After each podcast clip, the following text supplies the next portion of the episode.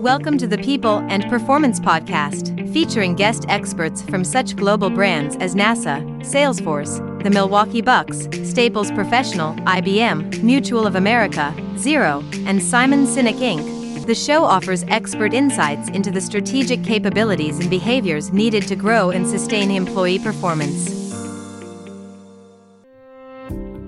Hey, this is Chris Bjorling, and in this episode of the People and Performance podcast, we ask the question How can HR and leaders support a culture of continuous learning and development?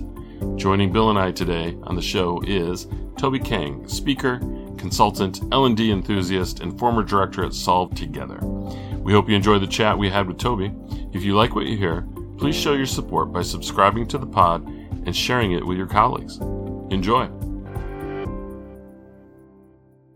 Toby, you and I have got to know each other over the last sort of year or so. And that started off because you got involved with one of the Disrupt HR chapters that I, I co organized. Uh, you spoke at Disrupt HR Norwich in January of 2023, and you did a sterling job, a fantastic job. And on the back of that, I said, Toby, you're so cool and you've got lovely hair. Uh, do you want to get involved and become one of the co organizers? And you said, No way, Bill. I don't want to hang out with you. So I, I had to Had to chase you down until you said yes. So now you're involved with that one. And also, of course, you spoke at Disrupt HR Cambridge in May of 2023. And uh, it was, shall we say, quite an entertaining session. We had you go up last because you are the great entertainer, my friend. Uh, why don't you tell our listeners a bit about both of those sessions? What were some of the learning outcomes and uh, uh, anything else that you want to mention about those sessions? Well, I'll start with the Norwich one because I think the, the Norwich one is a, a little bit more straightforward in that it's it's a concept I've talked about for a while. Um, in fact, I, I think I, I introduced the concept in Disrupt HR London in 2019 as a like a an idea that I hadn't actually implemented and now present, you know, having implemented a few times now, talk about it at Disrupt HR Norwich. And that's the principle of using influencers as we see them on Instagram and YouTube, if you look at the principles of the way they community manage, communicate, create content, essentially what they do is they change mindsets, they they help with skill set development and ultimately influence in their name the behavior of of their following. Um, and that's not by accident. And essentially what we've stumbled upon is if you do this, if you have influencers within your organization that act and create content in the same way, you can change mindset, skill set, and behaviors um, far easier and more scalable than you know creating a either a learning solution or using champions or advocates across a business as well. By using these principles, you can do it in a lot more of a scalable way. And like you say, the, the talk's out there on the Disrupt HR website, so I won't labour that one too much. But Disrupt HR Cambridge, slightly something was something completely different. In that, at the beginning of the year, I decided to fulfil a lifelong ambition to to try wrestling, um, WWE style wrestling, uh, and yeah, embarked on an eight week immersive, intensive training session. You know, doing training in the ring four hours a week for eight weeks, culminating with a, a show in front of 450 people. Um, and the thing I really liked about that, other than getting to fulfill a lifelong dream, is that that journey, there was no learning content, there was no training videos, generative AI articles. There was none of the stuff that learning and development produces as part of that experience. It was two coaches and a community of and I use that word in, in, intentionally, 12 individuals who came together and became that community because of the two leaders, the two coaches who got us that space. Now, they have many, many years' experience in wrestling um, and will be always much better at wrestling than I am. Um, but what they were also able to do was connect us together as humans with a purpose, with our motivation, uh, and build trust over that eight week period using nothing more than a WhatsApp message group and these two hour training sessions that happen twice a week. And through then we we became a group of people that were motivated to work with each other and and share our learning experiences and film each other and watch our performances back and ultimately when i look at most leadership programs and l&d you know programs they try to achieve some of that but they try to do it through content and so that talk was mainly about how can if con- we take content out of the equation how can you meet some of those objectives and roy and zak um, whose uh, film "Fighting with My Family" that's you know is about their sister Paige, or Saraya as she is now known in AEW, um, were just absolutely fantastic in bringing that community of people together. Um, and it's yeah, it, it, inspired the talk. So um, that's the other one you can go out there and watch and figure out how HR teams can uh, change behavior and mindset without any content at all. The People and Performance Podcast, supported by Fidello Inc., is dedicated to offering tips and expert insights into the strategic capabilities and behaviors needed to establish, grow, and measure the performance of employees. If you enjoy the show, why not subscribe and give us five stars through your favorite podcast app? And that's all you'd like to mention about the Cambridge talk, Toby? Is there anything else that you'd like to suggest as a, as a reason for people to tune in? I think I, I, heard something earlier about this, but uh, is are we ready for that on this on this broadcast? I got to tell you. I, I, I don't know. Well, um, partial nudity, I think, was the the phrase that you mentioned, Bill. Um, I yeah, there's a surprise in there. There's a surprise in there that I unveil. I unveil my wrestling persona as part of the talk. Uh, so when I did that talk, I wasn't doing it as Toby Kheng. I was doing it as Ken Kong, which is the wrestling persona I designed and created with the help of my community of amateur wrestlers and the two coaches. Um, there's some gifs in there as well, so you can see me in action if you really want to. If nothing more, to see me in a leotard, uh, I suggest you go and watch that Disrupt HR Cambridge uh, talk uh, straight after listening to this podcast. So, Toby, thank you for that mental image. We are all pleased. Thank you very much. Um, but do do listen to Disrupt HR Cambridge if you can take a listen to it. Uh, everything that comes out of our Disrupt series, their bills and, and Toby's is is great stuff. So I encourage everybody to go do that. Uh, all right, let me switch it switch back into a little something different. So, uh, question for you: What are some common factors that get in the way of learning and development initiatives for most people? Legacy and history. So, what learning and development do now and in the future should not be defined by what it's been asked to do in the past. So I, I go back to workshops and e-learning. Um, just because they were the solutions that learning and development teams were designing 5, 10, 15 years ago, doesn't mean they should be the solutions they're designing today or being asked to design. And I think that really gets in, in the way of progress. The, the thing we always hang our hat on is is it consumer grade? Would a customer pay for this? Would a customer want to engage with this? And the, if the answer is no, then why is an employee going to engage with that content? Um, you know, that's it's kind of an unfair expectation that because you're at work, you can you it's an accepted um, thing to have a subpar experience or some subpar content just because you're an employee, not a customer. We don't feel that's right, and I think the legacy of the stuff that has been created in the past is probably the biggest thing that gets in the way. And the thing we see time and again with um, learning and development teams across across the country and across the world. Thank you, Toby. Toby, I'm going to challenge you now. In one minute or less, uh, how can HR and leaders support a culture of continuous learning and development? Go. Um, so, a culture of continuous learning development is almost impossible to achieve because continuous learning and development of oneself is different from my continuous learning and development journey. Is going to be different to yours, Bill. Uh, so, and then you magnify that across an organization. So, to expect a huge swathe of people to act and behave in the same way when it comes to learning development probably isn't going to happen.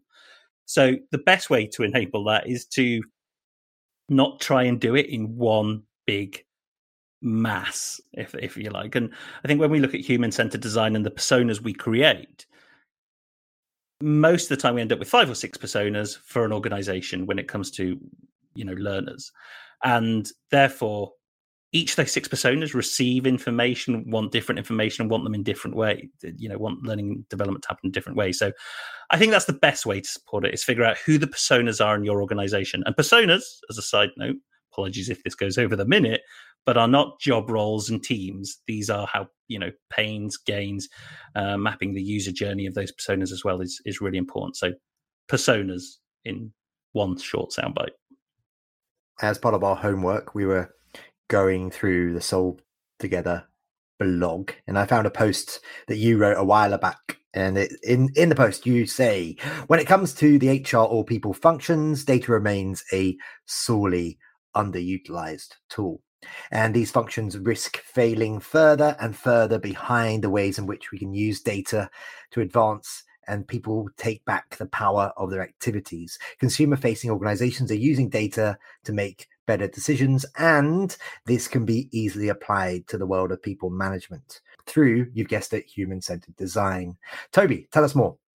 It comes from a case study that I stumbled across a while about a while back now in, in terms of my freeformers days when we were looking at you know the digitization of the workforce. And that was a I believe it was Capital One in terms of the the credit cards they offer customers.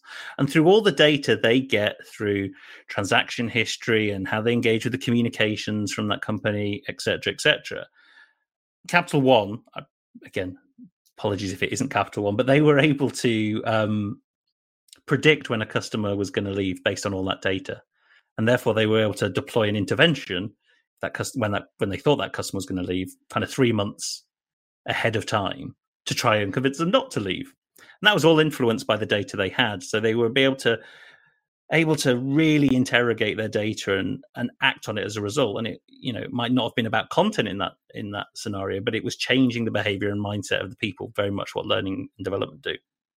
And I think that's kind of what I was talking about there is that when we look inside an organization, there is a wealth of data available, human data about how, who people are and how they how they are performing um, but none of the dots are kind of linked together to analyze it in any coherent way. Um, if they were, I think we'd be able to design solutions, not just learning, but the whole of HR, design things that people want and need and will engage with. It, I've just never, I, I've, I've come across one company I did work with whose customer insight team and employee insight team were the same team. So they kind of amalgamated their HR, a HR function into their marketing function. So the same tools, processes, and dashboards they'd use to gather customer data, they were using to capture employee data. And as a result, working them was was amazing because we were able to get insight like never before and then design with that insight in mind as well, not our hunches or our experience, but with real live data. And that therefore we could measure the impact of some of our solutions as well. So it has a it has a dual impact that you can design better things, but you can also evaluate the impact of those things and iterate as well. And I think that's uh, that's really the north star for us. Is if you can get to the where data is concerned, if you can get to there, everything's just become going to become a lot easier. And it's an important thing to do. That's the other thing. It, it tends to get relegated to a nice to do. It's not nice to do. It's must have um, because it's must have in a customer facing world. So it's must have in an employee world as well. All right, Toby, thank you for these responses. They've been brilliant to sit here and listen to, and I've enjoyed it because training development is at the heart of my my world and has been since 19 oh my gosh a long time ago um, but now we have three questions we're going to ask um, you and they're really quick questions and they're questions we ask of all of our our participants that join us on the pod. So here's the first one. In one minute or less, can you share one piece of advice or some direction you were given by a mentor, leader, or colleague that inspired you to perform at a higher level in your career? It was it was when I handed in my notice at a company actually, um, and it was just one of those conversations where m- my leader agreed with me and said, "Yeah, based on everything you said, you should leave." um, uh, and she has been a source of inspiration continuously. But one of the things that always resonates in my mind is that recognize what you can and what you can't do. What you can't do, surround yourself with people that can do that stuff. Because you could try and learn it if you want, and but you're only one person, have a finite amount of time and ability. Um, so where you where you can't do stuff or really struggle, get the support to help you do that. Um, and it's something I forgot at the beginning of the year, and I spent you know a couple of months kind of trying to do everything myself, and then remembered I'm surrounded by amazing people that can support me with all these things, and you know as a result, the past month's been great. Progress has been swift, and um, yeah, I feel much better as a result. So I think that's my uh, call out. Excellent, excellent stuff. So I appreciate that. All right, next question. From a culture and people processes perspective, what does a high performing company mean to you? I'm super passionate about communities of practice, whether that's in a virtual um, or IRL kind of world. Um, and also like the principles of working out loud as well. So when you fuse those two things together, like I say, how people interact with each other through technology outside of work is way different to how people interact with each other through technology inside of work. That to me makes no sense because we are all humans trying to explore how we interact with each other through technology. And we're expecting people to come to work and do it differently than they are already. And the maturity of society and the nature of this interaction is way ahead outside the world of work than it is inside. And so we can learn from that. And so a high performing company to me means a company that's figured that out, where they're able to operate IRL and virtually, and it's it's kind of like seamless. It's just ticking. It's ticking. When you, we have an online meeting, we have a message, we're working out loud, we're doing all of this stuff. Once a company's nailed that, then they are high performing. At the moment, pandemic, all these kind of things, um, mean it's it's kind of spluttering. Some have figured out parts, some have figured out other parts, and no one's kind of got that complete solution yet. So, um, high performing company means someone who's solved that problem. Excellent. We appreciate that. That sounds brilliant. All right, last question for you. How can listeners connect with you? I'm on LinkedIn, so you can connect with me. Uh, but as Bill said, I have done a couple of Disrupt HR talks this year, so definitely have a look at those. And I got to do a shout out to some of the speakers that were also at those events as well. You know, as a kind of vehicle for you know new thinkers in the HR industry, I think it's a real cool place to hang out and and hear some different perspectives. Um, but LinkedIn, LinkedIn, LinkedIn. That's where you can find me. Toby, that takes us to the end of this conversation. Thank you very much for your time. Chris and I have enjoyed it. You're a good man. Let's do it again soon. Awesome. Thanks for having me, guys. Appreciate it. Thank you for listening to the People and Performance Podcast. If you enjoyed this episode, please remember to like, comment, and subscribe.